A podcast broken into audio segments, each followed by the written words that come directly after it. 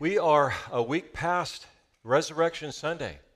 Last week, we celebrated the greatest event in all of recorded history. The most important day ever is what we celebrated last Sunday. Would you agree with that? So we're looking at a this is kind of Easter part 2 and we're looking at kind of an extension of that meaning it's the most important day last week. But Jesus gave most important instruction. And that's what we're going to look at this morning. I'd like you to open up your Bibles to Matthew, the last chapter, chapter 28. We celebrated the most important day in all of recorded history. And now we're looking at the most important instruction. Starting with Matthew, verse 16, chapter 28. When you're there, say amen. Then the eleven disciples left for Galilee, going to the mountain where Jesus had told them to go. And when they saw him, they worshiped him, but some of them doubted. Verse 18 Jesus came and he told his disciples, I've been given all authority in heaven and on earth. Therefore, go make disciples of all nations, baptizing them in the name of the Father and the Son and the Holy Spirit. Teach these new disciples to obey all the commands I have given you. And be sure of this I am with you always, even to the end of the age. Now, Bible students and scholars call this particular passage what? The Great Commission. And it's great because of who said it. These are Jesus' last words. They're great words because Jesus spoke these words. I want you to think about something. It, we've jumped ahead some 40 days. We celebrated Jesus' resurrection last Sunday. The world calls it Easter. We call it Resurrection Sunday. And after Jesus rose from the grave, he was, as John recorded in the Gospel of John, on the earth 40 days after his resurrection doing ministry. In fact, the Gospel of John says Jesus did so many miracles, so many things that he did, there's not enough volumes of books to contain and write down all the things that Jesus did.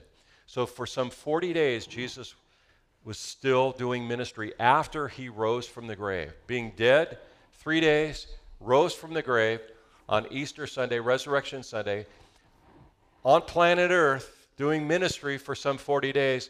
And it culminates, it culminates with him gathering his disciples together and giving them instruction. How many of you know this? That the last words someone says to you, a loved one would say to you, you want to pay attention. They're probably the most important words, aren't they? You, you certainly want to pay attention. I want you to think about this. If you knew when your moment was up and you gathered your family, your friends together, you would probably choose your words very carefully, right? So these were Jesus' words to the disciples. And may I add that uh, not just those 11 disciples, remember he lost one, right? Judas. Not just the 11 disciples, but when I say, or the scriptures talk about disciples, that includes us. Us meaning followers of Jesus Christ. Can you say us? us. Can you say me? me? How about disciple? disciple? If you're a follower of Jesus Christ, you are in fact a disciple. And so these very words that Jesus speaks, his last words, are to us. And they're great words because Jesus spoke them. And, and listen, whether you are a, a believer, a Christian, or not, the world would say that the words of Christ are meaningful. At least, at the very least, they'd say they're meaningful. And yet, Christians believe that Jesus spoke words of life, in fact, eternal life. And so I want to share with you, I'm actually going to share with you right now a portion of a sermon that I found that was written in the 19th century. And I found it fascinating. It's by James Allen Francis. He was a famous pastor. And he puts in words so eloquently and very simply and clear about what Jesus, the kind of impact, I should say, that Jesus had on the world. Think about this and listen to this. He says, Here's a man who was born in an obscure village, we know that to be Bethlehem, as the child of a peasant woman. He grew up in another obscure village, which in reality it was. It was Nazareth he grew up in. He worked in a carpenter shop until he was 30, and then for three years he was, uh, was an itinerant preacher. He never wrote a book, he never held an office, he never owned a home, he never had a family, he never went to college, and therefore didn't have student loans. He never put his foot inside a big city. He never traveled 200 miles from the place where he was born. He never did one of these things that, that has just been mesh, mes, me, mentioned, excuse me, that usually accompany greatness. He had no credentials but himself. He had nothing to do with this world except the naked power of his divine manhood. While still a young man, the tide of popular opinion turned against him. He's talking about Jesus. His friends ran away. One of them denied him, another one betrayed him. He was turned over to his enemies. He went through the mockery of a trial. He was nailed upon a cross between two thieves. His executioners gambled for the only piece of property he had on the earth while he was dying, and that was his coat. When he was dead, he was taken down and he was laid in a borrowed grave through the pity of a friend. Now, keep in mind when this was written, he goes on to say 19 wide centuries have come and gone, and today he's the center of the human race and the leader of a column of progress. Then he says, I am far within the mark when I say that all the armies that have ever marched, all the navies that were ever built, all the parliaments that ever sat and all the kings that have ever reigned put together have not affected the life of man upon the earth as powerfully as this one solitary life, Jesus. Isn't that beautiful? That's who our say. Yeah, give the Lord a hand this morning. The words that we just read in Matthew chapter 28 are Jesus' last words. We get that. But they're vitally important to all of us. They're, they're amazing words. They're Jesus' last words. And as I shared with you, last words are important. You want to pay attention, they're important. But in that great commission, when Jesus says, Guys, here's what I want you to do. I'm paraphrasing, obviously. Here's what I want you to do I, I want you to continue to teach what I've been teaching. I'm going to empower you to do what I had been doing the last three years. And I want you to tell everyone you know about Jesus and those who accept me and follow me, who become believers. I want you to baptize them in the name of the Father, the Son, and the Holy Spirit.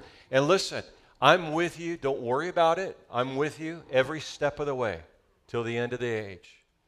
When I bring everything to a conclusion, I am with you. And in that, you see it, there's an invitation there. The Lord of glory invites us to be partakers with him in what I would say is a great opportunity. He says, Come, come and join me in this. Don't sit on this knowledge. I want you to join me in this great task of changing the world one person at a time. One person at a time. Each one of us, think about it. I mean, simple math here. Each one of us can have an easy influence on at least one person. Can you imagine if you invited, uh, this is Church Growth 101, if each of you brought someone back to church with you next week, just one person, we would double in size? Yeah, I mean, that's simple math, right? We'd have to probably add more services and make Pastor Steve work a lot harder, right?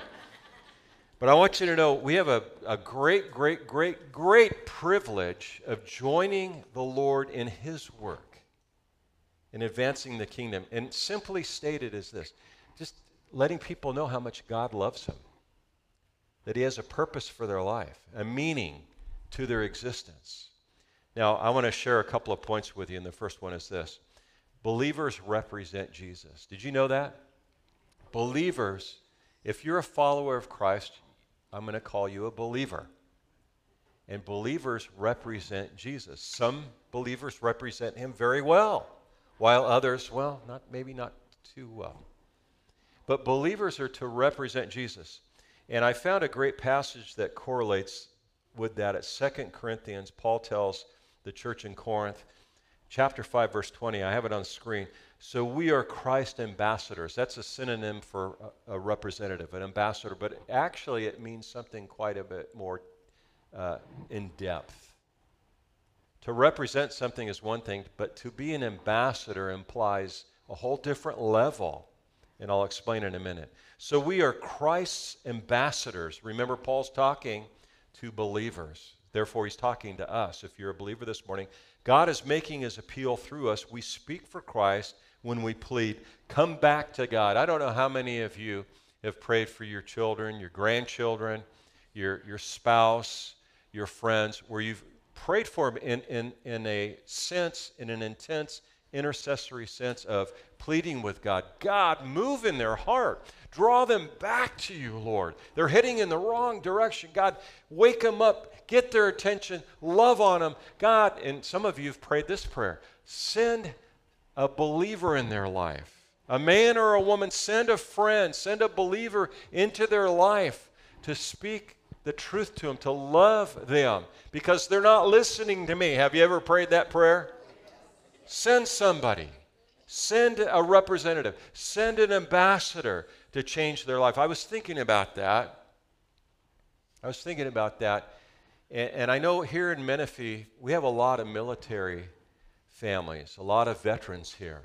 I mean, we're right next to March Air Force Base. We're just a hop, skip, and a jump from Camp Pendleton, the Marine base, and not too far from Navy bases on the coast and, and representation of the Navy there.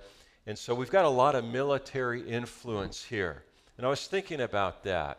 I was thinking, you know, who's the highest in authority in, in the construct of the military? It's the general. He has all the authority every, the chain of command just flows from the general. Would you agree with that? And I, different branches of the military have different terms for the low end of the totem pole, okay? The lower end of the chain of command. I know in the Air Force it's airmen, in the Army it's private. So I'm just going to use the vernacular of the Army right now, so, so we all know. I think it, in the Marine Corps it's a private as well. So the general has all the authority, right? Would you agree with that? And the private has the least amount of what? Authority. There's nobody under the private. They can't really tell anybody what to do, at least why they're working, right? But when does that private have the same authority as the general? Think about that. When does the private have the same authority as the general? Well, it's when the general gives that private an order an edict, a command, to carry out uh, an order, an edict or a command. It's then and only then that private now carries the same authority. Think about it, as the general, because he's been given a command by the general, and, and now whatever uh, that command needs to be implemented so any of the upper uh, rank can't speak against him or put that down. They have to follow through because he's he is or she is an ambassador, a representative of the general, carrying out an order. Does that make sense? Did you hear what I just said? Wow. Here's what Jesus did. If we back up to chapter 16, I have it on the screen. Matthew 16, 19 says, Jesus says, I will give you the keys of the kingdom of heaven. There's something going on with that language there. Jesus tells his disciples, I'm going to give you the keys of the kingdom of heaven. Whatever you forbid, or some versions say whatever you bind, on earth will be forbidden in heaven, and whatever you permit on earth will be permitted in heaven. That's authority. And so, who is um, who is it that has all authority in the universe? Who is it? It's God. God. Who has the least amount of authority?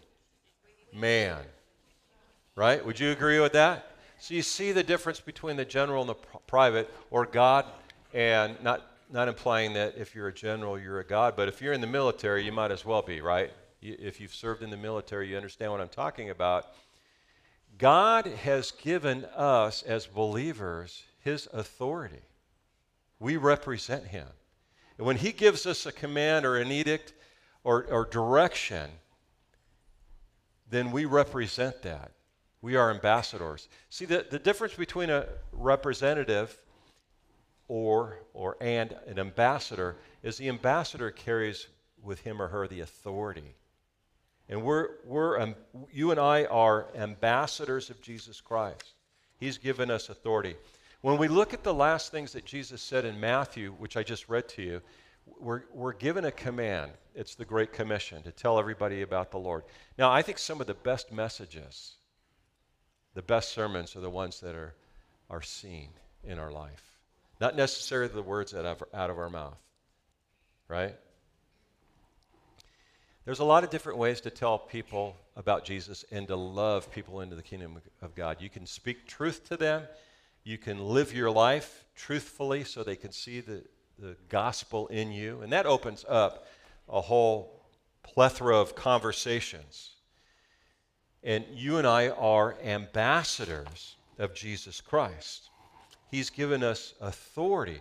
I was saying that in Matthew, what we just read our text today, we see the Great Commission, the command of what we're to do with the gospel and how to spread the gospel. It's really interesting when you go to the book of Mark, chapter 16, the last chapter of Mark, you, you see a nuance to not only the authority that we've been given, but some of the tasks that Jesus said that the church can do in his name.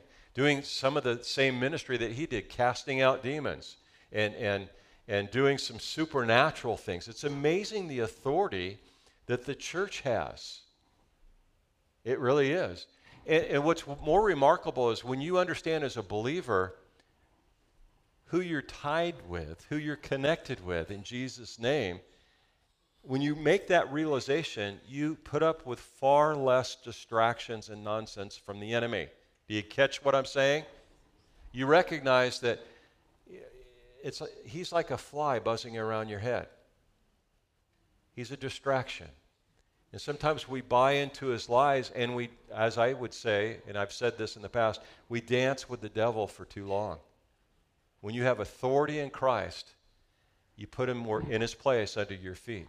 Amen? I'm reminded of a, a time early on, early on, as the Lord was calling me into ministry, and I was um, involved in a prayer ministry. And um, that's a whole different story of how I got involved in a prayer ministry. But I had somebody who was kind of mentoring me and invited me to c- come and pray for this young child in our church. He was five years old and he had leukemia. And the doctor was uh, calling the parents in to have the talk. Things weren't good. And so we were scheduled to go up there and kind of be there available for mom and dad when they got out of the room to have that um, negative, horrific conversation with the doctor. And uh, again, let me preface I was a newbie in ministry. And so we get to the hospital, we get into the elevator, and we go up to the, the pediatric cancer uh, area for the kids. And we get out of the elevator, and I, it just it hit me. I'd never experienced anything like that. You know, we when we went to some of the rooms and, and asked the parents if we could pray and just, you know, talk with them, and and uh, we were very gentle and in our approach and careful. And the kids, I saw this one kid. They all, most of them had bald heads, but one was jump roping with the IV. You know, had one of those portable IVs, and kids are kids are amazing. They really are. But I, am watching all this stuff, and, and when we met with mom and dad after they were told, Your son's going to die, it, there's no hope. And so, can you imagine? I'm a newbie in ministry and, and, and dealing with that. And when we left, I got into the elevator, and the guy that I was with, he, he did uh, three tours of duty in Vietnam. One he had to, the two, other two he volunteered, which tells you the kind of person he was. Just an edgy, tough kind of guy. Plus, he was a Christian, my kind of guy, a tough Christian man. And I, when I got into the elevator with him as we were leaving, I, I just I couldn't contain myself. I just started to weep. I'd never seen anything like that. Just seeing innocent children, innocent children, going through the things and hearing them talk. And they would call the doctors, the one boy we prayed for, the five year old, he referred to doc- doctors and nurses as pokies, which made sense because every time they came into his room, they were poking at him. They were pokies. And, but it just hit me. It just hit me. And I, I broke down in the elevator and, and uh, uh, wasn't prepared for that. But we prayed for him. And I shared with my friend, and I wasn't sure if I shared it, we should share it or not. But God gave me this courage and gave me the green light to share it. And I shared with him, I said, you know, when we, when we were praying for this young boy, um, God told me, he, he ministered to my heart, okay, that he was going to heal that boy. And my friend said, Well, Steve, you need to be careful because the parents just got told by the doctor he's not going to make it. And you, you really need to be careful with that information because it could create a whole host of problems. And the family was already stressed. The husband and wife weren't, uh, they were about ready to separate. When you have situations like that in a household, it just brings a whole different level of stress, stress on the marriage. And, and so it was there. And, and, and, but I had this overwhelming sense that God uh, was going to heal this person, this young boy who was five years old, been told he's going to die. And that's not something that's happened often, but I knew, I just, God also gave me the sense that it, this was real, this was from Him. But I knew I needed to get body confirmation from other leaders in the church, and so I shared with them and they all kind of said the same thing. But the whole church was praying and whatnot. And, and I remember one day uh, in service at the back, the dad, the father of this child, came up to me. And man, he was, he was mad at me. And, and he was ready to just take me out because the word got out that I said, God's going to heal his son. And that made him angry. And so, of course, he's going through a lot of different emotions. And I want you to know something. It was an awkward moment, but the Lord just told me what to say to this man. And I had my back against the wall, just like, just like you, Rob. I had just like right where you're at is where I was in the church. And, and he came up to me, and I thought we were going to blows. I mean, that's how angry he was. And the Lord said, just put, impressed on me.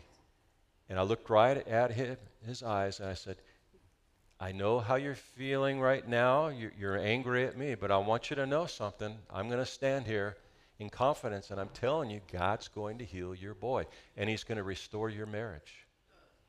And man, he got so mad. I, yeah, he was mad. He was mad. He didn't lay a hand on me, but I know he wanted to. And so, next thing you know, I'm sitting in the pastor's office, right? Have you ever sat in the pastor's office? It's kind of like going to the principal's office, right? So I had some explaining to do. But I just said, you know, I, I, I can't explain this away other than just saying God's impressed on my heart. He's going to heal this boy. And I, I really believe it. I, I believe God spoke to me and he's going to be healed. And so the whole church is praying for this young man. Sweet family. And guess what happened, folks? God healed, took the leukemia completely away from this boy. He's still alive today. God healed him. God healed him. Now, a lot of issues came up after that because I was called in, and it's like, well, you know, the women's group was praying, the men's group was praying, the church was praying, the pastor was praying, and then you and Bobby went and prayed and stuff. So, who, whose prayers healed them? They asked me that. They asked me that. Can you believe that? It's like this kid's been healed. And, and, and I, so my response was, God healed him. God healed him. The Bible says, when two or more are gathered together in my name, Jesus said this. When you gather together, two or more gather together in his name, ask anything, I will do it. That's things pertaining to God's will. And there's times where we've prayed for people and we just pray out of obedience. We don't know if God's going to heal them or change their situation or, or restore their marriage. We pray in obedience, God move in their life. But there are those moments, there are those moments that God gives you this word of knowledge that says, I'm going to do this. I'm going to do this. And what it do- does is it doesn't make you famous, it makes God famous. And it builds up your faith. It builds up your faith. Jesus told his disciples, The very things you saw me do the three years that you walked with me, you're going to do. I'm going to work through you. It's not you, it's me working through you. Amen? Jesus' last words reveal the very heart of heaven that God is with us. Jesus said, When you go do this, I'm with you. I'm with you. And I'm going to bless you. Now, I want to tell you, there's been times we've prayed for people and they've been healed. How many of you been healed by God? I have. I broke my back in 1992. I was a worship leader at the time. The week after I broke my back, I was in a wheelchair leading worship. The week after that, I was in a walker. The week after that, a cane, and I think I threw the cane off the stage and stuff. God healed my back. You've experienced healing. God is the one that does the healing. And we've seen God move. And we've come to a place in our society, in a lot of churches, where we say we believe God's word and we love the Lord, but we forget the fact that with God all things are possible. Now, listen to this. Believers, you and I, are partners in the harvest. Partners in the harvest. And you might think, well, God doesn't need my help. When I say harvest, I'm implying, I'm referring to the fact that people need to get saved. There needs to be ministry. It's important that they find out how much God loves them, that He has a plan for their life. That's the harvest. And we're partners with God. And you might think that, well, God doesn't need my help. He can employ his, his angels. But you know what? All throughout history, God has used what? People. He's used people. And you might think you're not qualified, but God uses people, and He doesn't necessarily call the qualified. Look at the disciples. What a hodgepodge of, of men. He qualifies the called, He uses imperfection and his perfection flows through us. At the right moment, when he speaks to your heart and says, That person's going to be touched and moved and come to me and get healed and get saved. So we're partners with God. What a blessing. Jesus is inviting us to join him. And I want to end with this, kind of end with this. Believers are to disciple. So, what part are you and I doing or making in, in this discipleship process? And I want to br- briefly list a handful of uh, activities that you and I need to be involved with. But first of all, you can't disciple anybody until first you're saved. It makes no sense. It's like telling somebody about a movie you've never seen or a steak you've never eaten. So, first, you've got to be saved. You've got to make sure you've been saved. You're a follower of Jesus Christ. As Jesus said, be baptized in the name of the Father, the Son, and the Holy Spirit. And, and then you join in. But listen, parents, grandparents, listen to me. Anyone concerned about the destiny of their children, their grandchildren, anybody that's concerned about the destiny of their neighbors or their friends, hear me out, listen to me. The first step in fulfilling the Great Commission and disciple all nations is to become a disciple yourself. And you might be thinking this morning, well, Pastor, that's your job. That's what we pay you for. That's your job. We just show up every Sunday to hear how it's going with your job. But listen, I like what Paul said in Ephesians. He, Paul wrote a letter to the church in Ephesus, and he's talking to believers. In Ephesians chapter 4, he says, he lists the callings of God, you know, pastor, teacher, evangelist, prophet. Okay? for the equipping of the saints. God has called the leadership of the church, the pastors, to equip the saints. That's you. Can you say me? Me. That's you. To equip the saints to do the work of the ministry. So listen, you're supposed to be doing all the work, not me. Let me just rephrase that. We are joined together as a team of believers. Amen? Amen. And, and listen, by, catch this. I'm not more important than you, and you're not more important than me. We work together. We're a team to spread the good news of the gospel. God has called us to work collectively together, and God's gifted you. You have gifts. There's ministries in this church right now that are not taking place because you're the person that should be leading it. You're the person that's got the gift. And there's other ministries that are going that, you know, some people have that gift of service and they'll just step up to the plate. If nobody shows up, they'll show up and fill in the gaps. But it's waiting on you. Amen. We work and do this together. But first, you've got to be saved, and then you recognize that you're a disciple and that the harvest is plentiful. The secondly is this pray. We have to pray. We have to pray. I've asked you to join me every evening at 7:14. Not here. Somebody said, "Well, what time at the church?" No, no, no, no, no. No, it's not here. It's wherever you're at. You might be driving, you might be at the grocery store, you could be watching TV, wherever. At 7:14 every evening, I want you to join me. Consider joining me and my wife praying for revival. That's the that's the answer you know, we've got an election coming up here, right? It's going to get crazy. It's already crazy. The world's crazy. There's threat of World War III.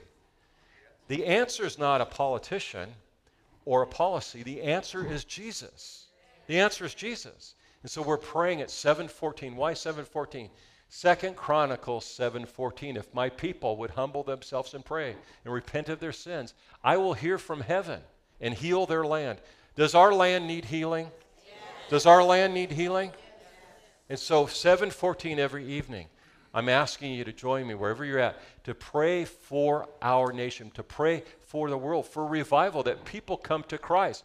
Listen, it's not about religion. It's not about religion. I don't like labels. Pastor, are you a Calvinist or an Arminian? Are, are you Catholic? Baptist? I mean, I, I don't get you because you say you grew up in the Catholic Church and your fa- fact your dad was in seminary to be a priest before he married my mom. Had to, I had to throw that in there. Mom's watching right now.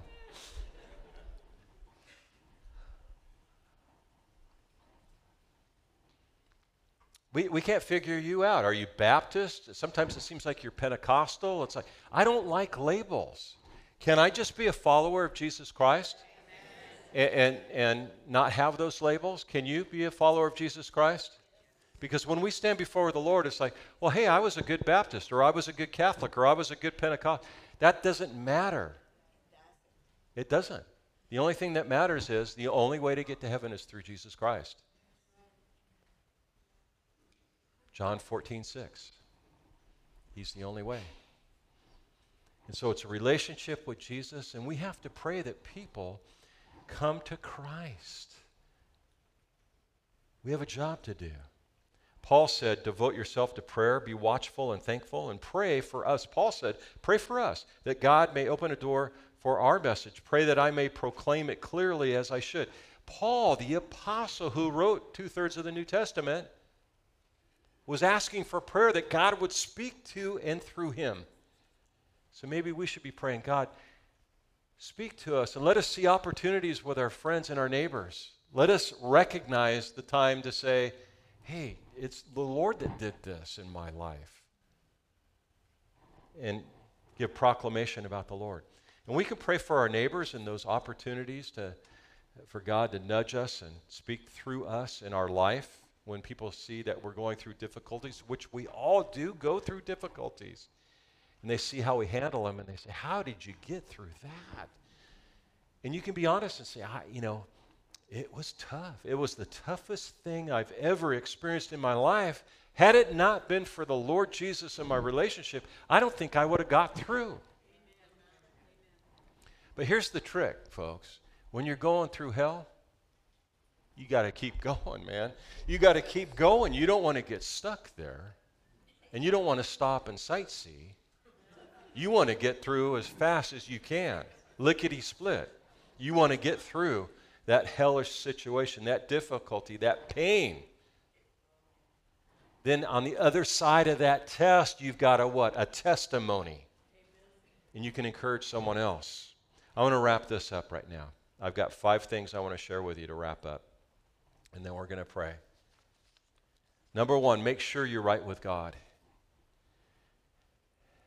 Make sure you're right with God. Number two, pray to grow in the things of God. Uh, let me just stop there. If you have Christ in your heart and you love the Lord, you want to spend time with Him. This is God's love letter to us. You want to spend time in the Word.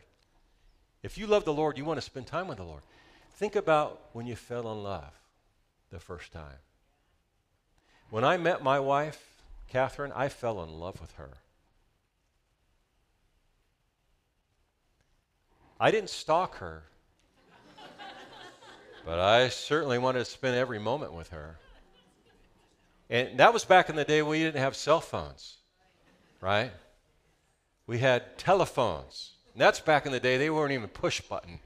They were one of those kind of dial, rotary dial, right?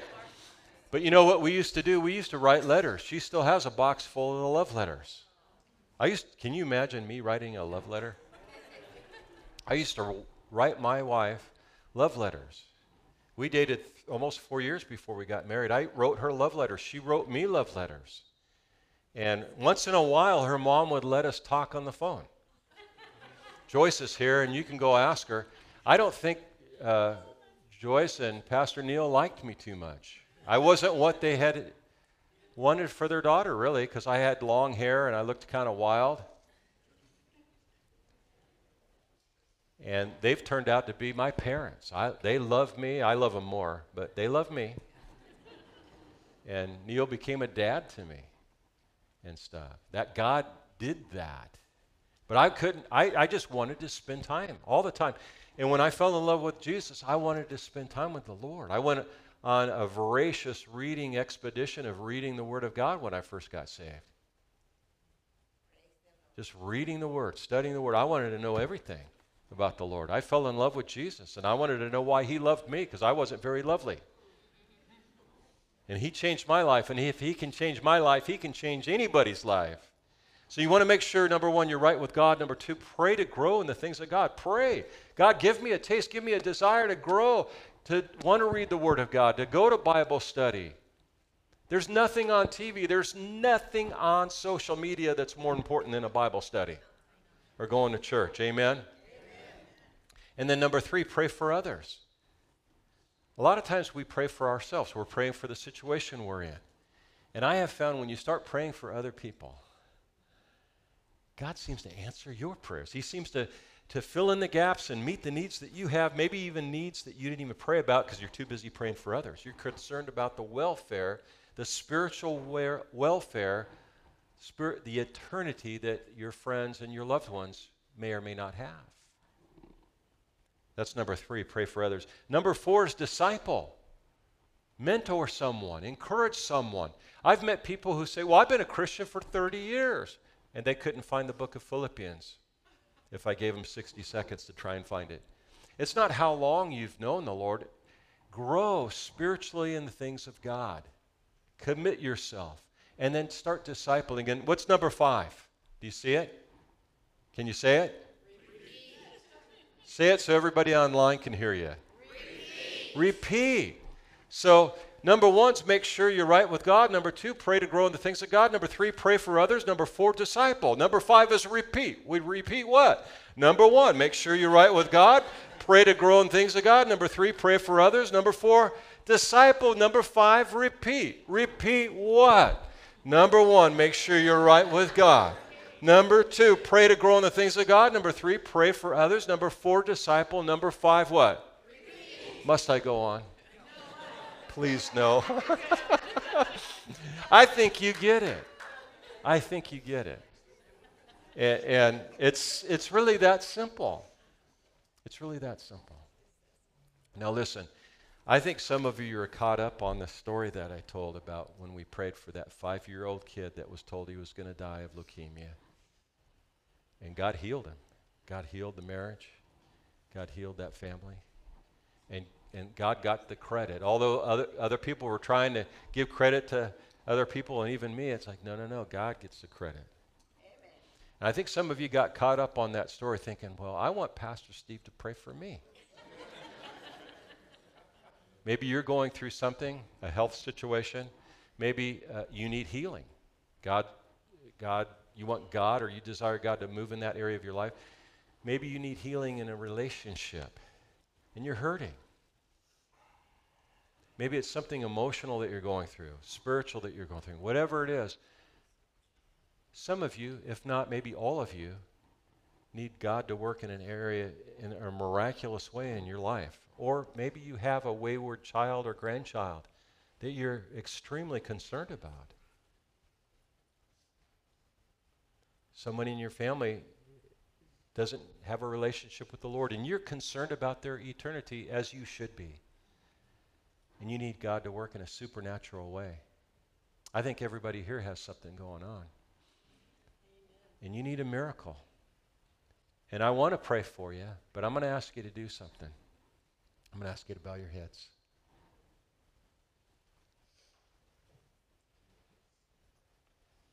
Twice I've shared a verse with you. I don't know if you caught it, but Jesus said, Where two or more are gathered together in my name, if you ask anything, I will do it.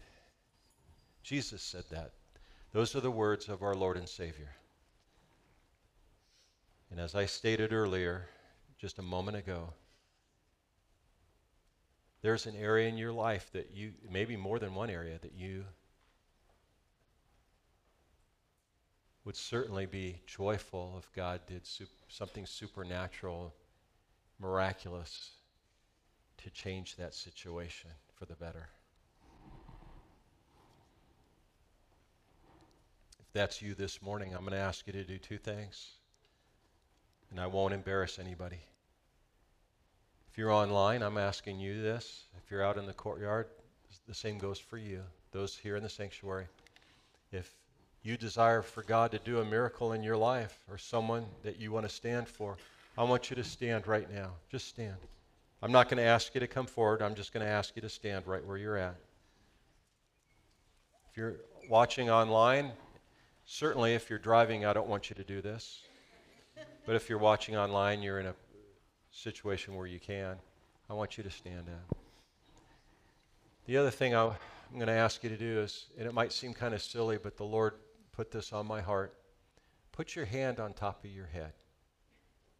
Just put your hand on.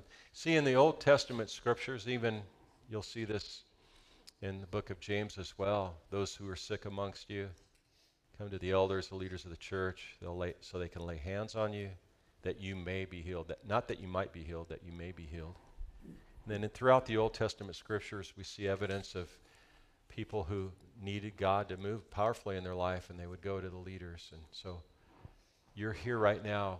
Where you stand is the altar. And so, Lord, you know every person's situation. You know every miracle that needs to be had.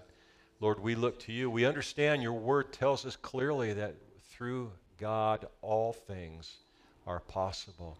There are individuals here watching online that are hurting. They're hurting. They're struggling. And you understand that, God. There are those who have been told by the doctor some grim news, very concerning news, or waiting to hear news. And it's causing anxiety they're overthinking. It's creating stress. There are those ha- who have broken relationship with a loved one. I can't think of anything more painful than a broken relationship. And the Lord knows the depth of your pain, and He knows your need. So, God, we stand before you right now in the mighty name of Jesus Christ. We lay our hand on our head. And we pray the blood of Jesus Christ to touch us from the top of our head to the soles of our feet. Lord, we lift up the physical, the health issues that need healing.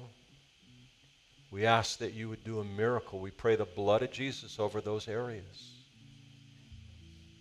We speak to that assignment that the enemy may have on us, any assignments that he has on us or our family, we render ineffective by the blood of Jesus Christ right now to be no more.